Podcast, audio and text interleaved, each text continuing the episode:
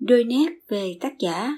Abuka Masaru sinh năm 1908, mất năm 1997, sinh ra ở tỉnh Tochigi, một tỉnh nằm ở phía bắc Tokyo. Ông tốt nghiệp khoa khoa học và công nghệ trường đại học Waseda. Năm 1946, ông đã sáng lập ra công ty công nghệ viễn thông Tokyo, Tokyo Shusen Koyo, chính là công ty tiền thân của công ty điện tử Sony. Năm 1950, với cương vị chủ tịch,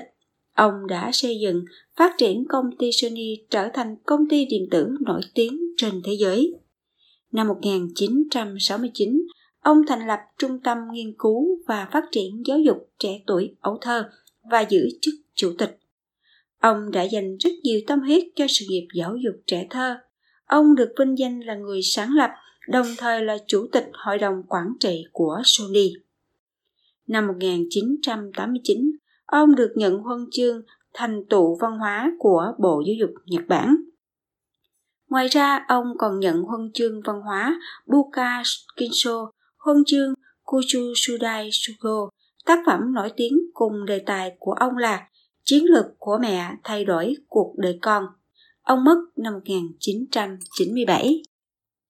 Lời tác giả con đường đưa tôi đến với sự nghiệp giáo dục trẻ tuổi ấu thơ. Đã hơn 25 năm kể từ khi tôi tham gia vào sự nghiệp nghiên cứu giáo dục trẻ tuổi ấu thơ. Nói đến chuyên môn giáo dục thì tôi hoàn toàn chưa hề có kinh nghiệm gì. Nhưng cũng chính vì không phải là một chuyên gia nên tôi lại có thể nhìn thấy rất nhiều khía cạnh khác nhau mà những chuyên gia trong ngành giáo dục khó nhìn ra được và chính điều đó đã giúp tôi có hướng nghiên cứu riêng của mình.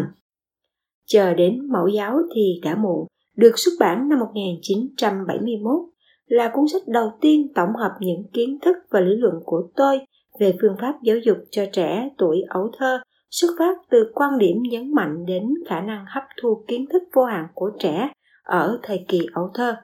giai đoạn từ khi mang thai đến trước khi đi học tiểu học. Sau đó, những tiến bộ trong nghiên cứu về sinh lý học não bộ và y học đã lần lượt công nhận những khả năng tuyệt vời của trẻ sơ sinh và trẻ ở thời kỳ bú sữa mẹ. Chính những khám phá ấy đã làm cho suy nghĩ của tôi về giáo dục sớm ở trẻ cũng từng bước thay đổi theo. Tôi nhận ra rằng thời kỳ thai giáo chính là thời kỳ vô cùng quan trọng trong giai đoạn ấu thơ những quan điểm của tôi về nội dung và các giai đoạn của giáo dục cho trẻ tuổi ấu thơ đã thay đổi rất nhiều qua mỗi cuốn sách. Các bạn có thể nhìn thấy điều đó khi tham khảo cuốn sách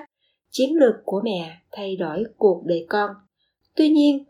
duy nhất có quan điểm, nhân cách và tính cách của trẻ tùy thuộc vào cách giáo dục của cha mẹ từ khi còn nhỏ thì không những không thay đổi, mà nó còn được tôi tin tưởng một cách mạnh mẽ hơn theo thời gian tôi sẽ vô cùng vui mừng nếu các bậc cha mẹ có thể tham khảo những quan điểm về giáo dục sớm của tôi ở trong cuốn sách này để nuôi dạy con mình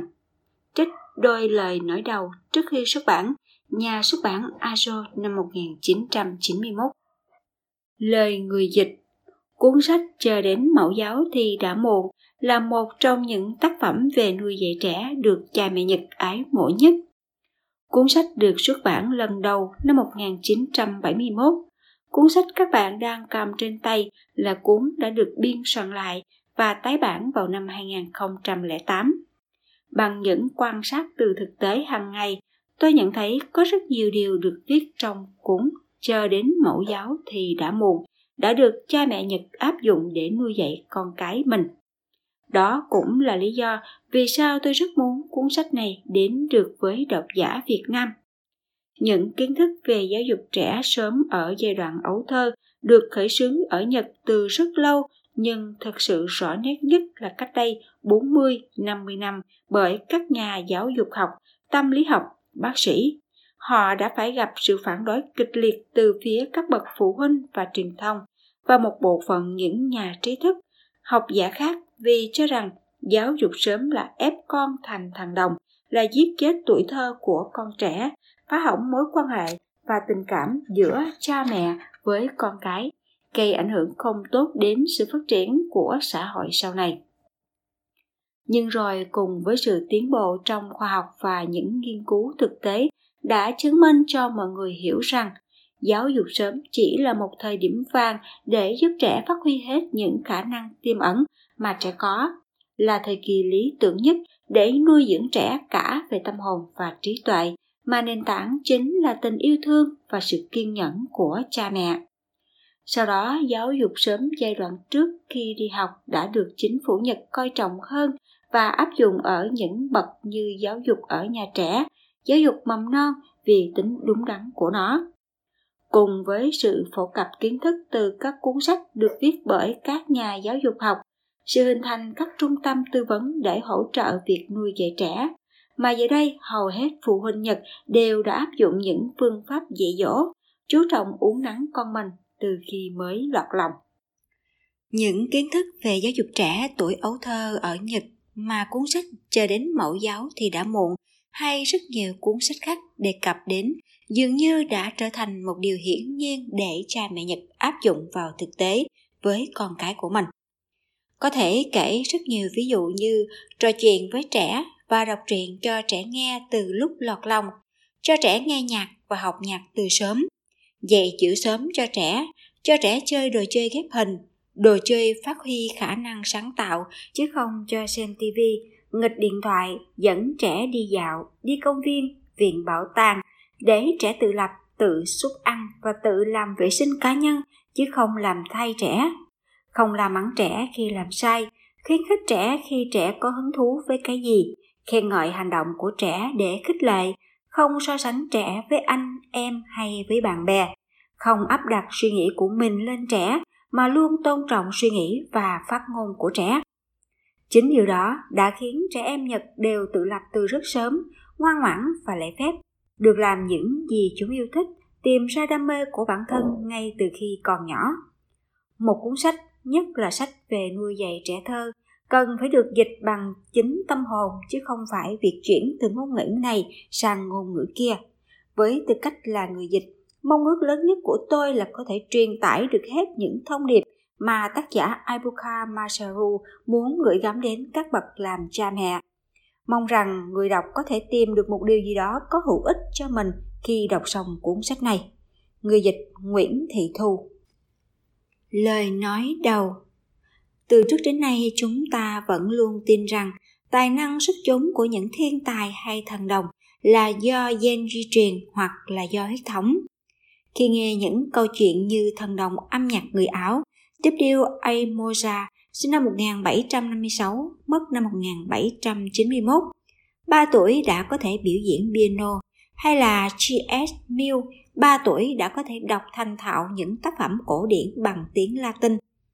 hầu hết chúng ta đều suy nghĩ rất đơn giản rằng đúng là thiên tài ngay từ khi mới sinh ra đã khác người thường rồi nhưng nếu tìm hiểu kỹ về thời thơ ấu của những thiên tài ấy thì chúng ta mới biết rằng cả cha mẹ của W.A. Và G.S. Mill đều là những người vô cùng nhiệt huyết với việc áp dụng phương pháp giáo dục sớm.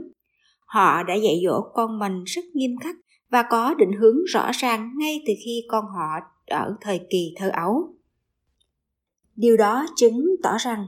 cả Mosa và Mill đều không phải là thiên tài ngay từ khi mới sinh ra, mà tài năng xuất chúng của họ đều là kết quả của việc được nuôi dạy trong môi trường giáo dục sớm, ngay từ khi còn ở tuổi ấu thơ. Vậy thì câu hỏi ngược lại là những trẻ ngay từ khi mới sinh ra được nuôi dưỡng trong môi trường không lành mạnh thì sẽ trở nên như thế nào? Một ví dụ có thể coi là điển hình để minh chứng cho điều này là câu chuyện nổi tiếng về hai cô bé người sói bị bỏ rơi tên là Amala mất năm 1921 và Kamala mất năm 1929. Tháng 10 năm 1920, vợ chồng một vị mục sư tên là G.R.L. Singh trên đường đi truyền đạo đã bắt gặp hai con vật trong một hang động ở một ngôi làng nhỏ cách Calcutta khoảng 110 km về phía tây nam. Thế nhưng khi họ đến gần thì hóa ra hai con vật đó lại là hai bé gái được nuôi dưỡng bởi đàn sói hoang. Hai vợ chồng vị mục sư đã đặt tên cho hai bé gái là Amala và Kamala. Họ đã rất nỗ lực để đưa hai em trở về cuộc sống của con người nhưng tiếc rằng nỗ lực ấy của họ đã không thành. Chúng ta coi việc con người sẽ sinh ra con người, còn loài sói thì sẽ sinh ra loài sói như một sự thật hiển nhiên. Thế nhưng câu chuyện trên lại cho thấy một sự thật rằng chính môi trường và sự nuôi dạy ngay từ khi mới lọt lòng đã biến một đứa trẻ thành một con sói. Sau khi nghe và chứng kiến câu chuyện có thật đó, tôi đã nhận ra rằng môi trường và sự nuôi dạy trẻ ở những năm tháng đầu đời là vô cùng quan trọng. Xuất phát từ suy nghĩ về thế hệ tương lai của nước Nhật và rộng hơn là vì một thế giới tốt đẹp hơn thì việc giáo dục trẻ tuổi ấu thơ cần phải được suy nghĩ và nghiên cứu thật nghiêm túc. Chúng tôi đã thành lập Trung tâm Nghiên cứu và Phát triển Giáo dục trẻ tuổi âu thơ vào năm 1969. Đồng thời, với việc tập hợp các nhà nghiên cứu cả trong và ngoài viện nghiên cứu để bắt đầu tiến hành những nghiên cứu về nuôi dạy sớm ở trẻ. Trung tâm cũng đã thành lập những lớp học giáo dục sớm cho trẻ để phục vụ cho việc phân tích sâu hơn. Từ đó sẽ mở rộng và ứng dụng phương pháp Suzuki, một phương pháp giáo dục đã được cả thế giới chú ý đến của nhà giáo dục nổi tiếng Suzuki Shinichi. Càng đi sâu vào nghiên cứu, chúng tôi càng nhận ra rằng những suy nghĩ của chúng tôi đối với trẻ thơ từ trước tới nay đều sai lầm. Chúng ta cứ nghĩ rằng chúng ta đã hiểu biết tất cả về trẻ em, nhưng hình ảnh thực sự của trẻ em thì chúng ta lại không hề biết. Chính bởi vậy, khi trẻ bước sang tuổi thứ ba, chúng ta mới bắt đầu lo lắng xem nên dạy gì cho trẻ. Gần đây, có một nghiên cứu mang tính đột phá về sinh học não bộ mới được công bố với tựa đề Sự phát triển não bộ của người đến 3 tuổi đã hoàn thiện 78 đến 80%.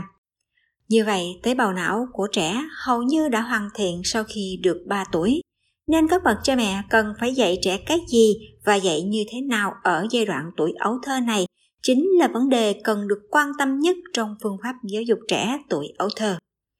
Các bậc phụ huynh không cần thiết phải suy nghĩ thái quá rằng giáo dục trẻ tuổi ấu thơ là một cái gì đó ghê gớm, bởi vì giáo dục trẻ tuổi ấu thơ chỉ là một giai đoạn chuẩn bị trước khi bắt đầu giai đoạn giáo dục thực sự, và nó là thời điểm thích hợp để nuôi dạy trẻ, mà người khám phá ra thời điểm đó chỉ có duy nhất người mẹ mà thôi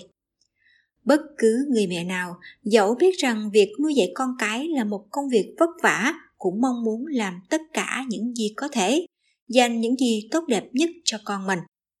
Vậy, thông qua cuốn sách này, chúng tôi mong muốn sẽ là người hỗ trợ cho những người mẹ nào có mong ước như vậy. Chúng tôi mong ước quyển sách này có thể giúp nuôi dạy một hoặc rất nhiều đứa trẻ nên người. Abuka Masaru, ngày 20 tháng 5 năm 1971